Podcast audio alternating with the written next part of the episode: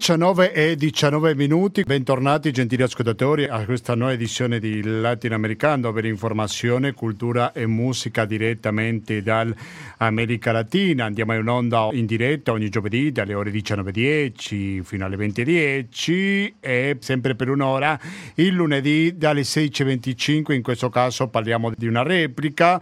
Siamo arrivati alla puntata 884 di Latinoamericano, oggi 20 luglio 2023 latinamericando-gmail.com ripeto latinamericando-gmail.com è la mail alla quale riceviamo proposte, critiche che ci aiutino a migliorare, qualcosa che vi è piaciuto, magari possiamo ripeterlo in quel caso, proposte di musica anche, mica vogliamo parlare soltanto di strettissima attualità. La condizione è che riguardi il sud del Rio Grande, quindi da qualsiasi parte del Centro America e del Sud America.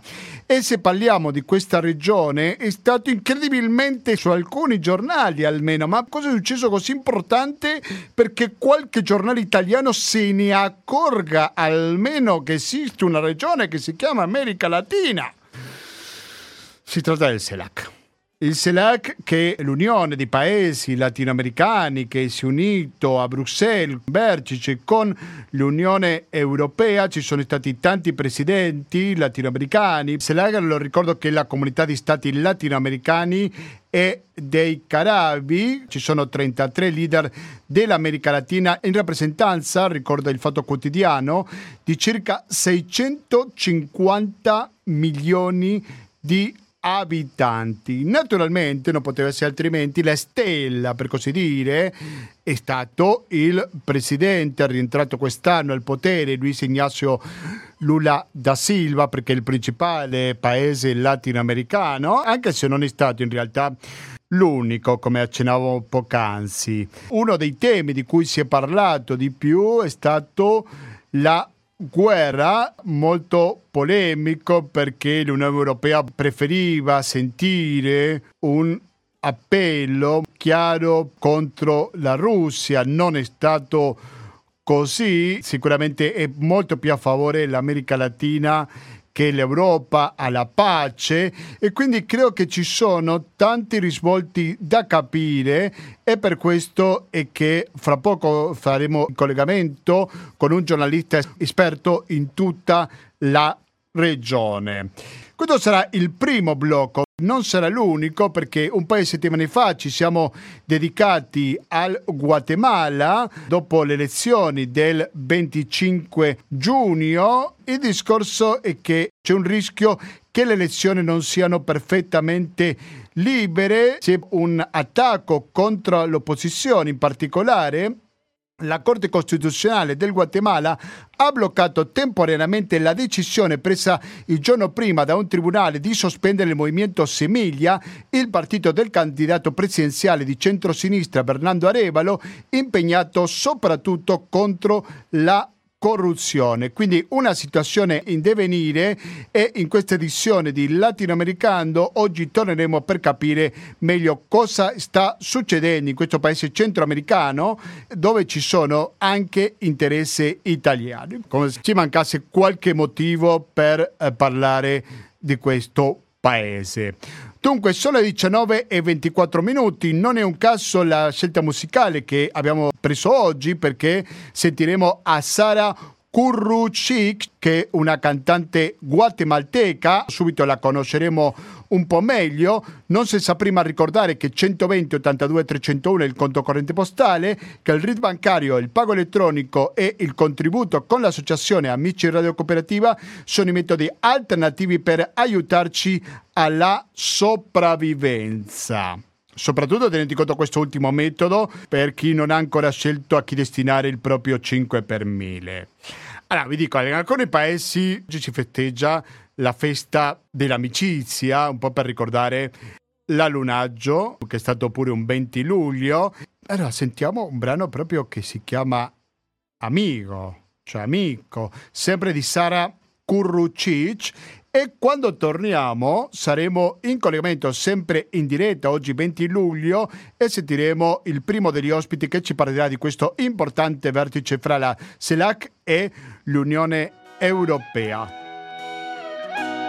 Non cambiate frequenza, mantenetevi sul 92.7 per il Veneto in genere o il www.radiocooperativa.org per un'ottima qualità audio in streaming.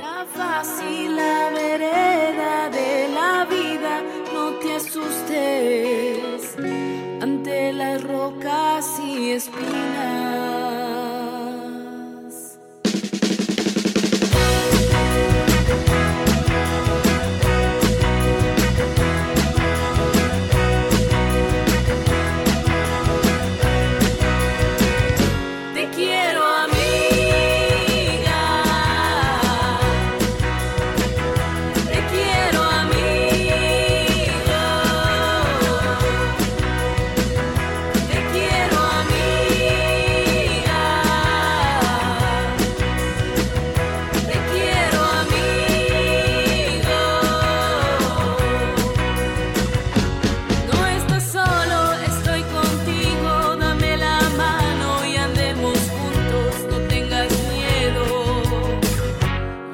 contigo. 19 e 29 minuti. Siete sempre all'ascolto di Radio Cooperativa. E andiamo avanti con questa puntata. Abbiamo appena sentito, finito di sentire Amigo di Sara Currucic. Il CD, l'ho detto prima, si chiama Somos dell'anno 2019, un'artista guatemalteca. Di Guatemala ne parleremo più avanti perché prima c'è un altro tema molto più urgente, per così dire, perché è appena finito. È concluso il vertice fra l'Unione Europea e la CELAC, la comunità di stati latinoamericani e dei Caraibi. Ci sono diversi spunti, credo, da capire. La guerra è stato uno dei temi principali di cui si è parlato, ma naturalmente che non è stato l'unico. Allora, quando penso all'America Latina in generale, credo che siamo molto fortunati perché abbiamo dall'altra parte della linea un esperto di tutta la regione, non solo ad un paese come a volte ci capita di intervistare. Mi sto riferendo a Alfredo Luis Somoza. Alfredo Luis Somoza, buonasera e bentornato al Latinoamericano. Buonasera Gustavo, buonasera ai tuoi ascoltatori e tue ascoltatrici. Grazie mille per la tua disponibilità. Alfredo Luis Somoza è un giornalista. Ecco, innanzitutto Alfredo, io vorrei chiederti, possiamo tirare le somme di questo vertice? Perché c'è la, la questione della guerra, accennavo prima, che qualcuno che l'Unione Europea apparentemente cercava un sostegno maggiore verso la guerra, però in America Latina non era tanto d'accordo, poi c'è il caso un po' eccezionale del Nicaragua. A te la parola. Ma in realtà anzitutto va ricordato che erano anni che non si teneva questo vertice. Otto anni, no? Otto anni perché l'America Latina era uscita totalmente dall'interesse della, della comunità europea e adesso è stata la Spagna che in questo momento è presidente di turno che fortemente insistito perché si tenesse questo vertice. E ci sono alcune novità per le quali sicuramente si è arrivato a questo vertice, c'è novità per quello che riguarda l'interesse del- dell'Europa verso l'America Latina. E, e questo riguarda fondamentalmente alcune materie prime strategiche che stanno diciamo, risvegliando grande interesse non soltanto in Europa ma un po' in giro per il mondo, mi riferisco eh, al litio, eh, recentemente il primo ministro tedesco si è recato in Cile, anche la- il primo ministro europeo, la signora von der Leyen, c'è il tema del, del rame, c'è il tema dell'idrogeno verde, delle possibilità di fare appunto produrre idrogeno verde in America Latina, ecco, mh, e poi soprattutto mh, se ne stanno accorgendo, e questo anche negli Stati Uniti, che tutti questi anni in cui l'America Latina non è interessata né agli Stati Uniti né all'Europa sono stati anni in cui la Cina è diventata il primo cliente e il primo protagonista economico del continente latinoamericano. Quindi ecco, sono un po' questi i motivi per i quali si arriva a questo vertice ehm, che poi è stato disturbato da un tema che non era in agenda, perché questo vertice qua non era per parlare eh, della guerra in Europa, cioè la guerra tra Ucraina e Russia, ma era per parlare dei rapporti tra l'Europa e l'America Latina. Diciamo che in agenda ci sono alcuni temi molto importanti come la revisione degli accordi che l'Unione Europea aveva firmato non fa col Cile e col Messico, ma soprattutto il grande tema in ballo in questo momento è l'accordo tra l'Unione Europea e il Mercosur, cioè l'unione di Brasile, Argentina, Uruguay e Paraguay che da 20 anni si sta negoziando e che si vorrebbe chiudere entro quest'anno. Quindi ecco, i temi erano questi, poi si è perso moltissimo tempo a discutere di conflitto russo-ucraino, eh, l'Europa voleva una, conden- una, condanna netta della, della Russia e al di là della, del Nicaragua che è un sostenitore di, di, Putin, ma è un paese comunque molto poco influente nei, nei, nei, giochi di forza dell'America Latina, è stato Lula che, che ha poi parlato a nome di tutti eh, dicendo che la priorità per i paesi latinoamericani non è la vittoria dell'uno o dell'altro, ma la priorità è quella di arrivare a un cessate e una trattativa di pace e se tu vuoi arrivare a una trattativa di pace non puoi continuare a condannare una delle due parti perché se no il dialogo non parte, non, non parte più. Quindi ecco, c'è stato, alla fine l'Unione Europea ha dovuto cedere su questo, infatti nella dichiarazione tutti si auspicano la risoluzione del conflitto ucraino, ricordiamo che i paesi latinoamericani con pochissime eccezioni ha, firma, ha, votato le risoluzioni delle Nazioni Unite, quindi nessuno metteva in discussione il fatto che la Russia avesse invaso l'Ucraina, però i toni sono cambiati.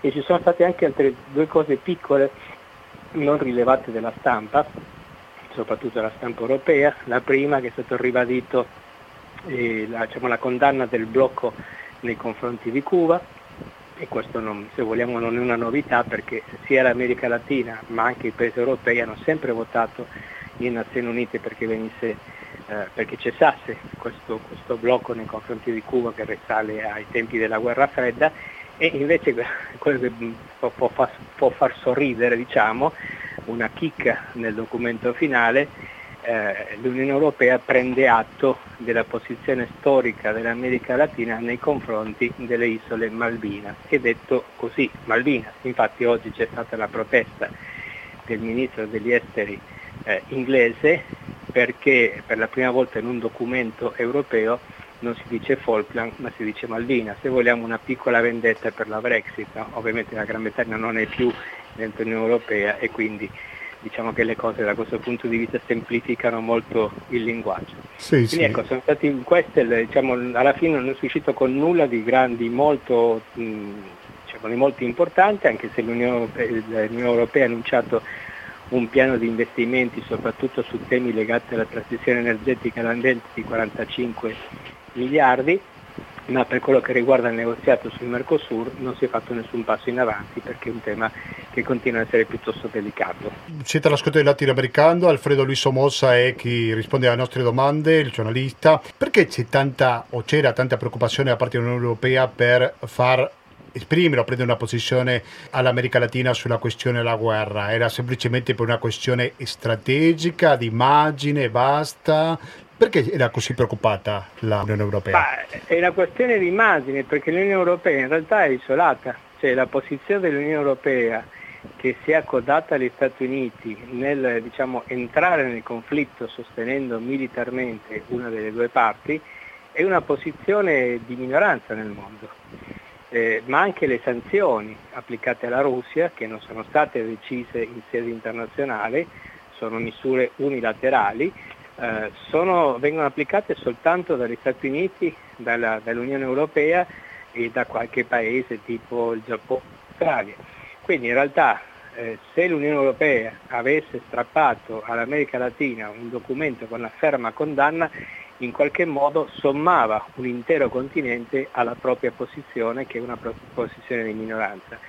Però per tornare ai conti, tra l'altro eh, c'è stato un, un incidente diplomatico perché prima che iniziasse la riunione c'era già una bozza di dichiarazione finale che avevano scritto a Bruxelles nella quale c'era la condanna e quando questo l'hanno visto i delegati latinoamericani hanno detto no, qua si butta via tutto e si ricostruisce Quindi ecco, l'Unione Europea è in una posizione com- complicata e debole dal punto di vista diplomatico, perché eh, essendo parte in causa, cioè fornendo armamenti a- all'Ucraina, io non, non entro nel merito se sia giusto o sbagliato, ma comunque essendo parte in causa eh, nel conflitto eh, davanti alle ipotesi sempre più realistiche che si arrivi in tempi ragionevoli a una trattativa eh, tu sei squalificato per partecipare a quella trattativa perché tu eh, hai sostenuto una delle parti in guerra. Cioè, quali sono i paesi che hanno avanzato eh, proposte di pace. Sono la Cina, sono il Brasile e, e lo Stato Vaticano, ma non c'è nessuna iniziativa europea di pace perché essendo appunto fornitore di armamenti a una delle parti in causa automaticamente eh, dovrà essere escluso da questa trattativa. Sì, sì, questa è una buona motivazione per smettere con l'invio delle armi, non ti puoi mettere come negoziatore Eh no, quando stai... eh no. Eh sì, sì, sì. Esatto, anzi eh, diciamo che è piuttosto complicato, c'è stato un, un presidente argentino che, che- che rischiò di andare in galera, poi non finì in galera perché aveva l'immunità, che si chiamava Carlos Menem, che eh, da un lato Anni 90, era sì. mediatore nel conflitto croato, eh, ma dall'altro lato sottendeva armi, Eh sì. e quindi sono cose che diciamo che non- di solito non si possono fare. Eh sì, normalmente. Sì, molto azzeccato il parallelismo, a portare alla memoria questa storia. Alfredo Lisomos, il ruolo di Lula, fin dal suo reinsediamento il primo gennaio di quest'anno, si è presentato come una figura internazionale, non soltanto latinoamericana, in effetti si è espresso a favore di questo piano di pace. Il ruolo del presidente brasiliano è stato confermato in, questo vertice? Sì, ma, eh, sì, Lula non, non- non- non solo da questo vertice, ma Lula dal momento in cui è stato eletto eh, è tornato a far occupare al suo paese il posto che, che deve occupare. Cioè, il Brasile non è soltanto una potenza regionale, indubbiamente in America Latina è l'economia principale e dal punto di vista militare, dal punto di vista tecnologico e la potenza latinoamericana è quella. Poi tra l'altro a questa riunione non è venuto nemmeno il presidente del Messico, eh, López Obrador, che il Messico storicamente è un altro paese che si contendeva la leadership continentale. La seconda economia regionale. Esatto, quindi Lula non è soltanto eh, presidente di, di un paese che è una potenza regionale, ma è, mh, fa parte di- di- dei paesi leader di quello che adesso si chiama il Sud globale.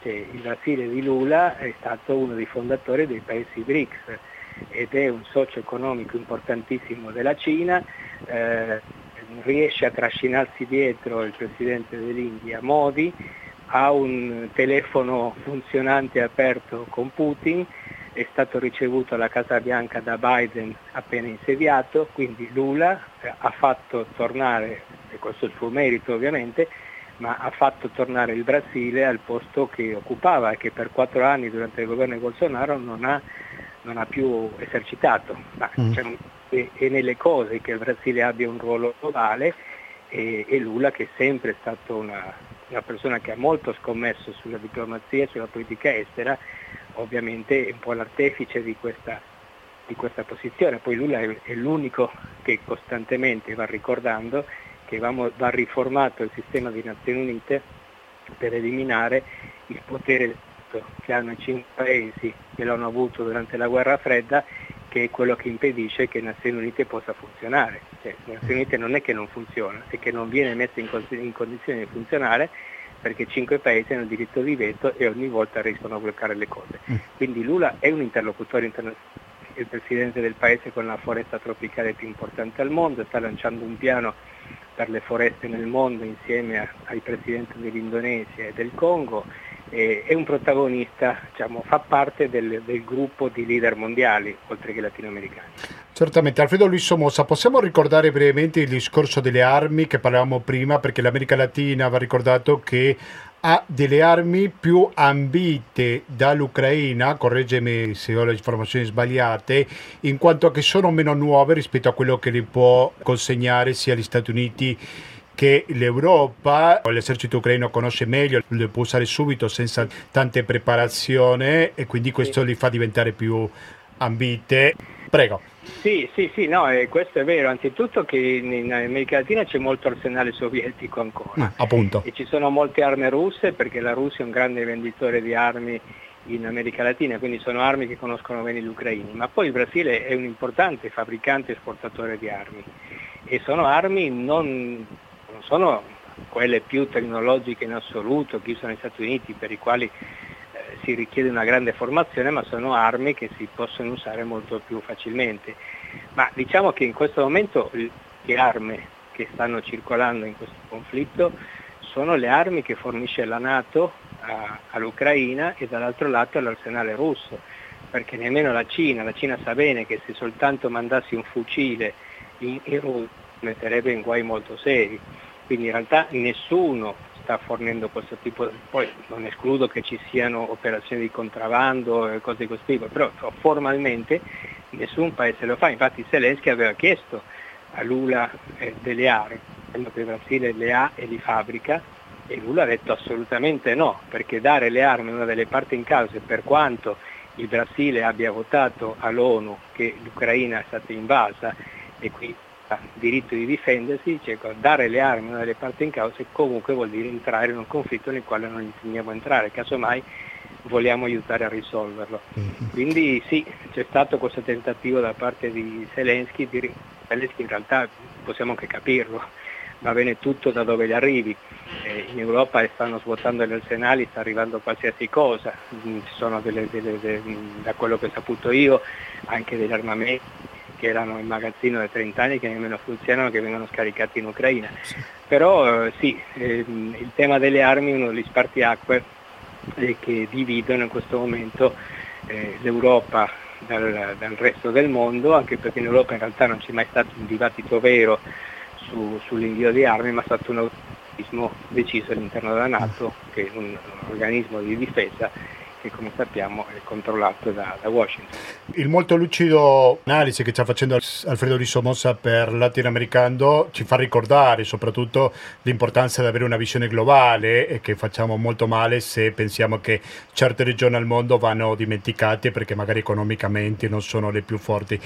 Alfredo, fine anno potrebbe chiudersi questo accordo fra il Mercosur e l'Unione Europea. Ecco, a che punto siamo su questo accordo? Quali sono sono i punti che magari rendono più difficoltoso la firma? Sì, ma diciamo che l'accordo era già praticamente era fatto, eh, si eliminava il 98%, cioè i dazi sul 98% delle merci che si, si scambiano i due continenti.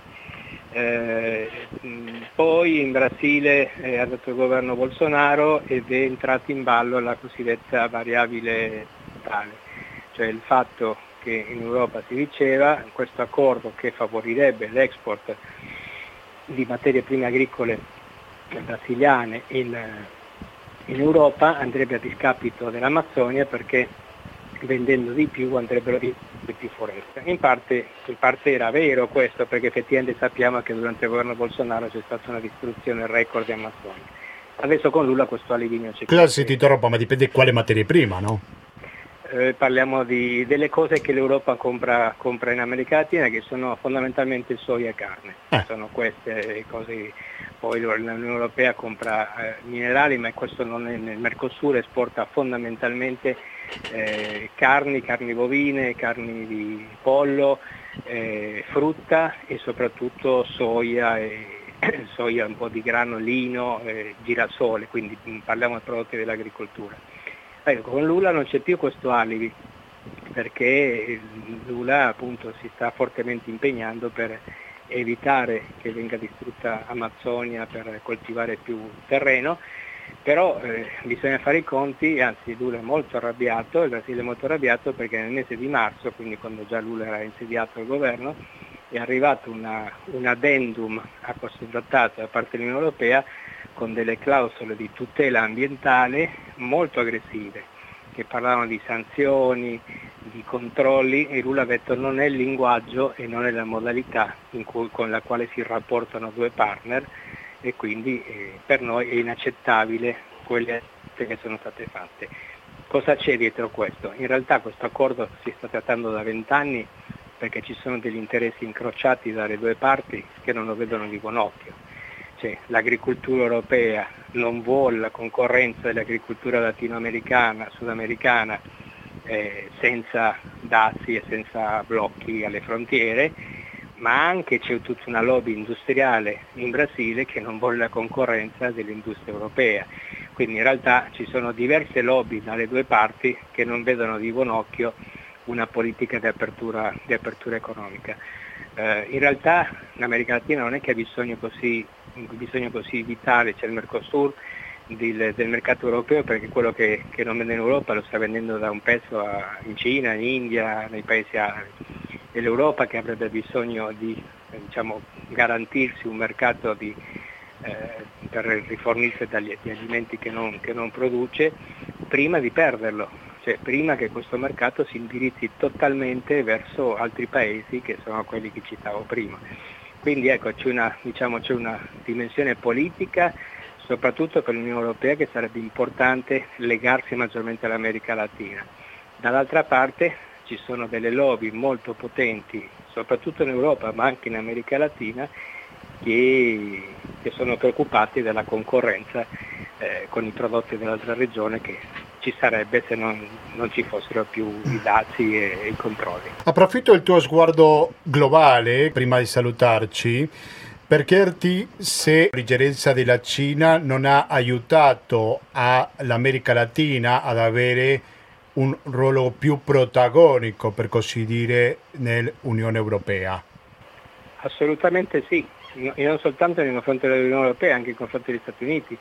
E questo è stato, se vogliamo, il grande successo di, della stagione di Lula, quella precedente, cioè quella di riuscire per la prima volta a rompere il, il monopolio che durava dalla, dall'Ottocento eh, con i mercati esteri.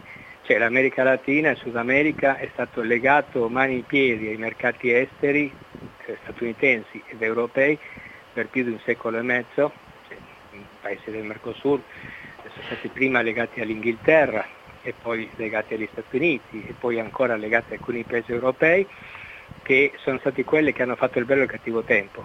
Quindi è il fatto che a partire dagli anni 90, cioè quando è finita la guerra fredda, ci sia stato da un lato la crescita della Cina e l'entrata eh, come, come, cliente dell'America Latina, ma poi tutta la politica che si è fatta verso l'Africa, verso il Medio Oriente, verso altri paesi asiatici, ha molto diversificato, eh, diciamo, la, la, è molto diversificato il commercio estero dei paesi sudamericani. E questo ovviamente ha voluto dire una maggiore libertà dal punto di vista politico, perché se tu non dipendi più dagli Stati Uniti o dall'Inghilterra o dalla Francia per vendere le tue cose, puoi permetterti di venire a Bruxelles, come è successo due giorni fa, e di dire no scusate, quella dichiarazione la buttate via, scriviamo una nuova.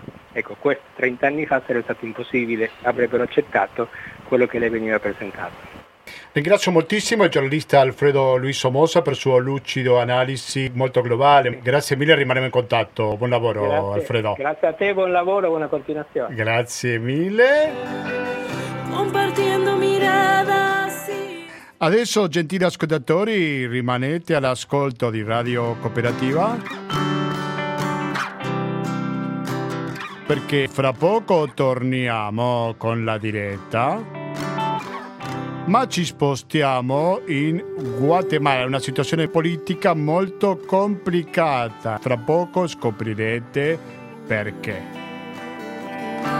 Latinoamericano chiocciola gmail.com ancora latinoamericano chiocciolina Los gmail.com sueños que no se apague la luz. No languidezca la esperanza, que no se apague el amor, que no se apague. Vamos caminando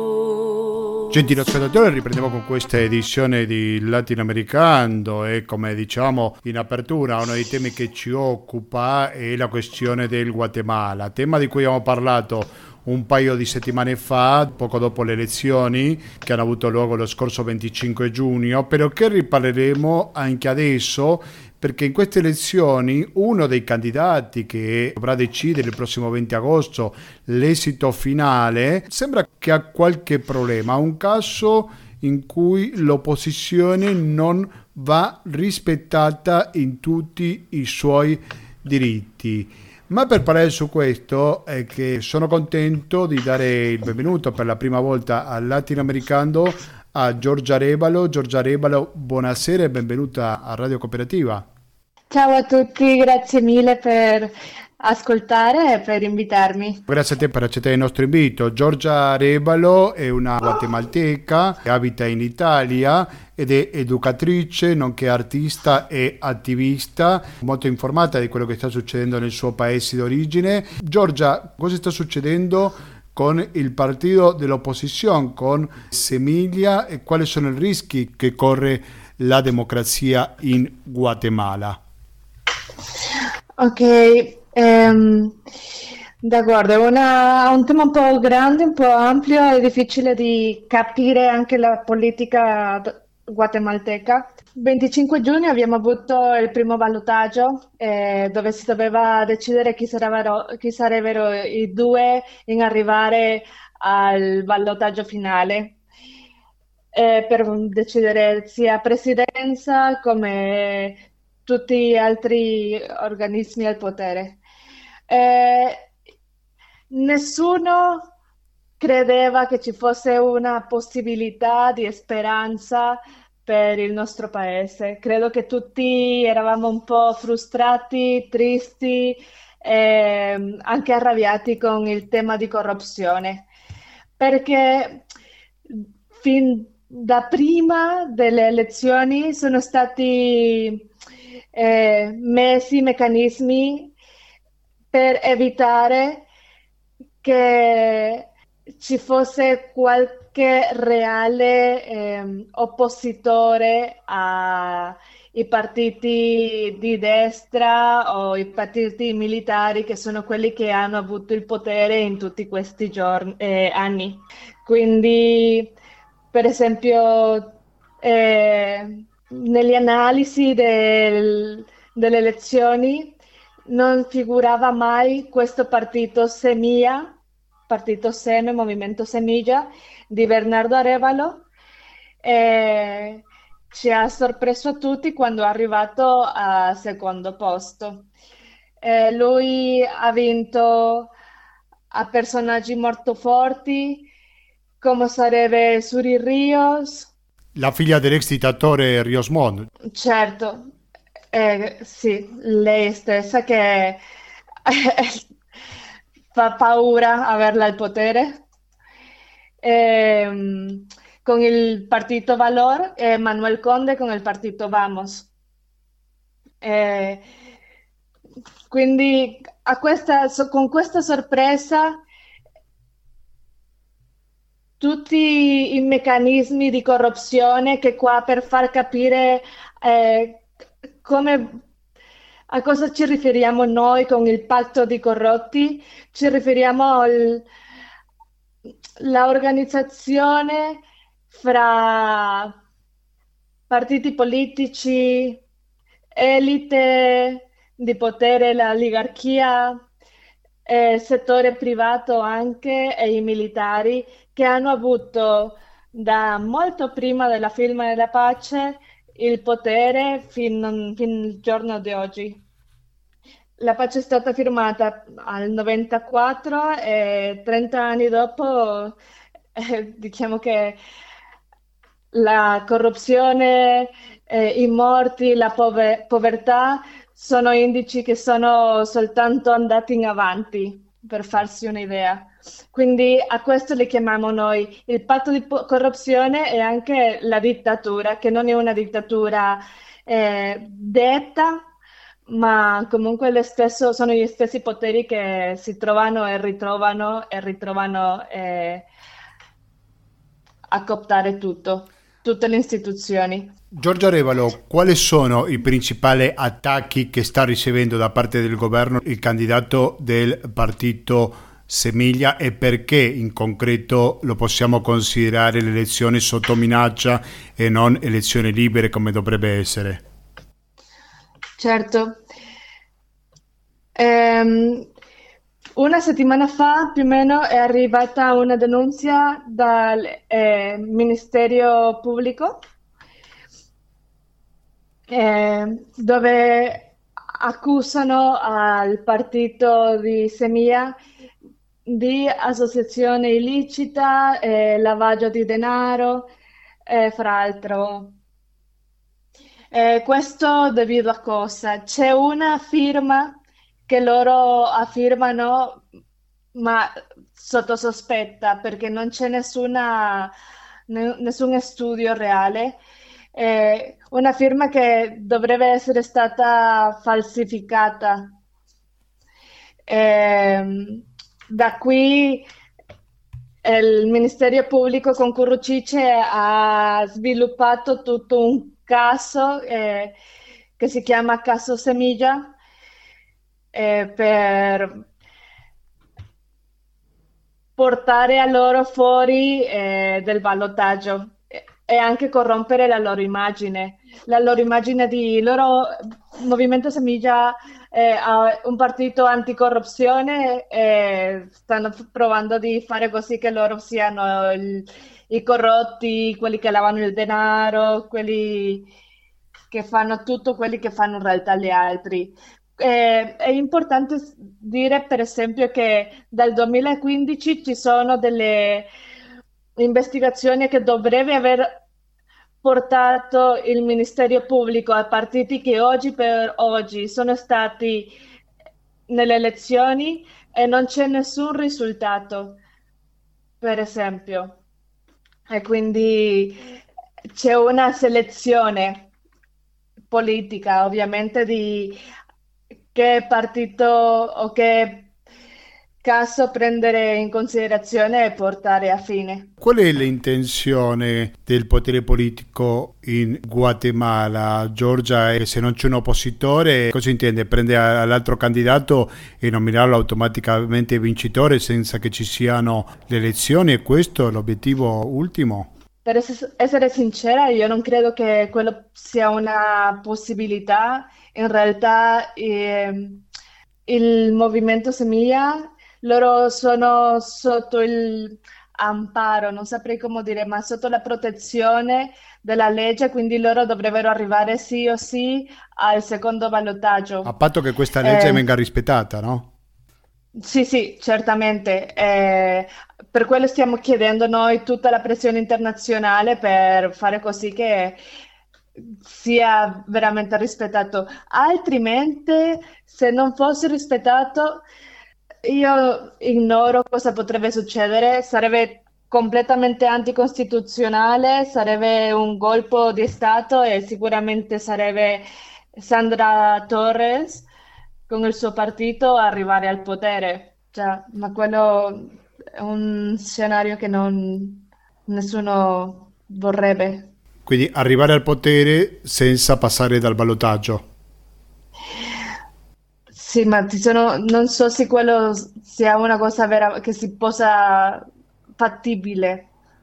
Sì, sì, sì. Molto chiaro. Hanno, mm? Prego, prego, vai avanti.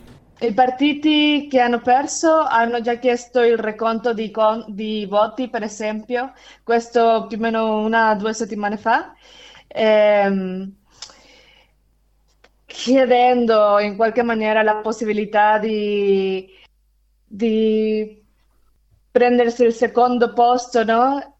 E arrivare loro al ballottaggio invece di Arevalo è una cosa che non è successa. E quindi adesso non credo che possa essere su- possibile questo scenario che tu mi, mi parli. Allora, io facevo una riflessione giovedì subito dopo le elezioni, che ti chiedo di correggermi, ovvero com'è possibile che un candidato che ha ottenuto il 12% o poco più abbia raggiunto il ballottaggio, come il caso certo. di Arevalo, no? Perché sì, eh, questo è importante. Come ti dicevo prima, nessuno credeva più al, alla possibilità di una scelta reale. Quindi Arevalo si sviluppa più che niente nella città eh, si sviluppa fra un pubblico universitario, giovane, eh, cittadino. Quello sarebbe più o meno il 12% che lo ha scelto. Invece chi ha veramente vinto è il voto nullo, che è stato come un voto di protesta in confronto alla, al disaccordo di questa realtà elettorale sì. e corrotta che e abbiamo. La classe politica sicuramente, quindi tu pensi che mm-hmm. nelle elezioni definitive, che avrà luogo fra un mese, gli elettori che si sono astenuti alla fine decideranno per Arevalo? Io credo è, è difficile questo che sta facendo adesso il, il patto di corrotti con il Ministero Pubblico, con, eh, con la Fiscalia, eh, sarebbe fare il possibile per macchiare e oscurentare il processo, eh, per macchiare l'identità del partito, per dirti ci sono delle, dei volantini che spargono per la città, così come 50 anni fa, eh, macchiando tutta l'identità del partito. Diciamo, spaventano. In Guatemala c'è m- molta paura per parlare di una sinistra. Eh, si pensa sempre di una sinistra che per esempio fermerà la relazione con gli Stati Uniti economica, eh, che fermerà le relazioni economiche eh, dei grandi impresari, che prenderà i territori e li dividerà fra... Non lo so, ci sono tante idee sbagliate su cosa vuol dire una sinistra e anche cosa possa fare questo partito. E quindi c'è tutta questa disinformazione che loro stanno prendendo e mm, rimpiendo dappertutto. Ci sono qualche sondaggio credibile di come potrebbero andare queste elezioni? Mm, sai, non, non so se c'è un sondaggio adesso, ma io crederei più che altro per le, la quantità di gente che è uscita a manifestare, che penso non si aveva mai visto un movimento così grande, eh, che sia tanta tanta la gente che potrebbe scegliere questa nuova scelta. Arevalo, qualora dovessi vincere, dovrei fare i conti anche con un partito nuovo, con tutto questo che implica. C'è bisogno sempre di sostegno o magari di accordi che ogni tanto si fanno in politica e quindi magari potrei mancare uscendo dai partiti tradizionali di cui il Guatemala è abituato, giusto? Com'è che potrebbe funzionare un'eventuale vittoria di Arevalo? Ok, lui Arevalo propo- eh, prima innanzitutto lui ha un piano molto elaborato di governo, in cui lui parla di fare una popolazione comunicativa che si parla tra, tra di loro, perché noi siamo molto diversi tra di, fra di noi, eh, tanti etni, etnias diverse, eh, settori diversi, quindi lui plantea la, il dialogo, un dialogo costituzionale, eh, anche fra i grandi imprenditori, con i piccoli entre- imprenditori, quindi penso che lui innanzitutto proporrà fare delle riforme sulla Costituzione ehm, e la discussione di una di una tipo assemblea nazionale costituente dove si possano assolvere o risolvere i dubbi pendienti da, dal 94, da quando abbiamo firmato la pace. Quindi parlare sulla legge di acque, la legge di popolo in, popoli indigeni e fra tanto altro. Siete all'ascolto di, di Latinoamericano per Radio Cooperativa, Giorgia Revalo, quella che ci sta rispondendo, non ha nessuna parentela con il candidato del Movimento Semiglia. Volevo chiedere se ci sono altri problemi, credo che un po' ci accennavi prima, Giorgia, a proposito del difficile rapporto fra la società civile e la classe politica, perché il Guatemala è una terra, uno dei tanti problemi che ha sicuramente figura la corruzione, quindi e non stiamo parlando soltanto di un politico in particolare, bensì della classe politica in generale, giusto? Sì, giusto. Vuoi raccontarci i casi di corruzione che ce ne sono, a mai dei più clamorosi? Ehm, sì, certo. Per esempio, ok, per contestualizzare, eh, Currucice come un caso di corruzione ha messo in carcere a Ruben Zamora, Il giornalista. il giornalista, sì, sì, eh, per medio della FESI. Eh, can- anche la ex, fisa- ex fiscale anticorruzione Francisco Sandoval, eh, tutti loro, entrambi, che hanno operato a favore della giustizia, eh, sono attualmente o in carcere o perseguiti. Vuoi raccontarci qualcosa su questo giornalista? Cosa è successo? Di chi si tratta? Eh, sì, certo, Rubén Zamora è uno dei giornalisti che ha fondato il periodico e altri periodici simili in Guatemala. Lui è stato condannato per lavaggio di denaro e sentenziato a sei anni in prisione. Qua si può vedere come si limita la la libertà di espressione eh, come un deterioro del Stato di diritto al Guatemala. Eh, lui è stato mh, accusato per chantaje, non so come si dice, eh, Peccato, sì. prega- ajá, traffico di influenze, ehm, irregolarità finanziaria. Eh, no- questo no- diario, il accusi- periodico, non c'è una maniera di comprovare la irregolarità finanziaria, per esempio. Eh, che il periodico, Ruben Zamora, per esempio, eh, lui ha presentato tante an- accusazioni contro al- Alesan- Alejandro Yamatei e Maria Consuelo Porras. Quindi eh, lui investigava questi casi di corruzione e quindi è stato citato, messo in galera. Ringrazio molto la sua partecipazione per la prima volta al latinoamericano di Giorgia Arevalo, lo ricordo educatrice, artista e attivista che abita in Italia ma di origine guatemalteche. Grazie e alla prossima Giorgia. Ok, grazie mille, grazie a tutti. Gentili ascoltatori, sono le 20 e 12 minuti, quindi questo vuol dire che è arrivato il momento dei saluti, di sentire colore di speranza, il brano ricordo di Diego Torres.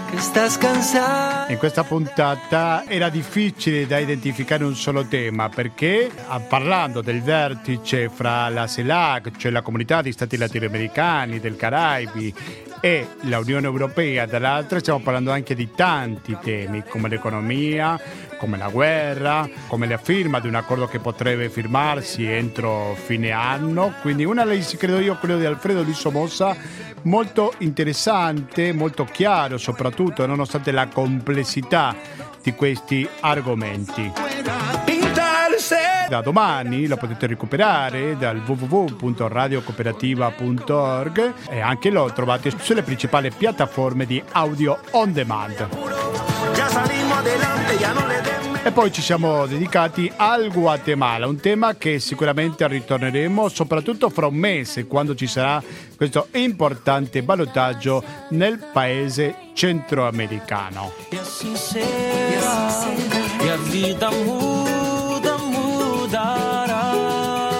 Alcune notizie che avevamo lasciato fuori soltanto per una questione di tempo li accenniamo, diciamo brevemente, perché è stato una toma di Lima, ha lasciato 11 feriti, la repressione da parte della polizia contro i manifestanti di una manifestazione che ha avuto luogo ieri in Perù. Anche su questo tema torneremo in un'altra edizione di Latinoamericano. Adesso vi devo salutare, non senza prima ricordarvi che 120 82 301 è il conto corrente postale, che il RID bancario, il pago elettronico e il contributo con l'associazione Amici della Cooperativa sono i metodi alternativi per aiutarci alla sopravvivenza. Attenzione con questo metodo per chi non ha ancora deciso il 5 per 1000. Quindi se avete qualche dubbio, la risposta ve la diamo noi, cioè Radio Cooperativa. O l'associazione che contribuisce, che, fa, che lavora tanto a favore di questa emittente. Vi ricordo la mail di questa trasmissione alla quale potete scrivervi per farci delle critiche, proposte di miglioramento, di musica, quello che volete, basta che riguardi l'America Latina. Cioè latinoamericando chiocciola gmail.com ancora latinoamericando chiocciolina gmail.com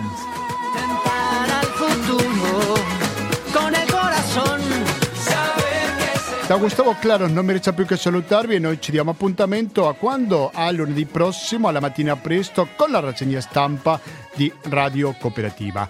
Grazie e alla prossima. Con el corazón.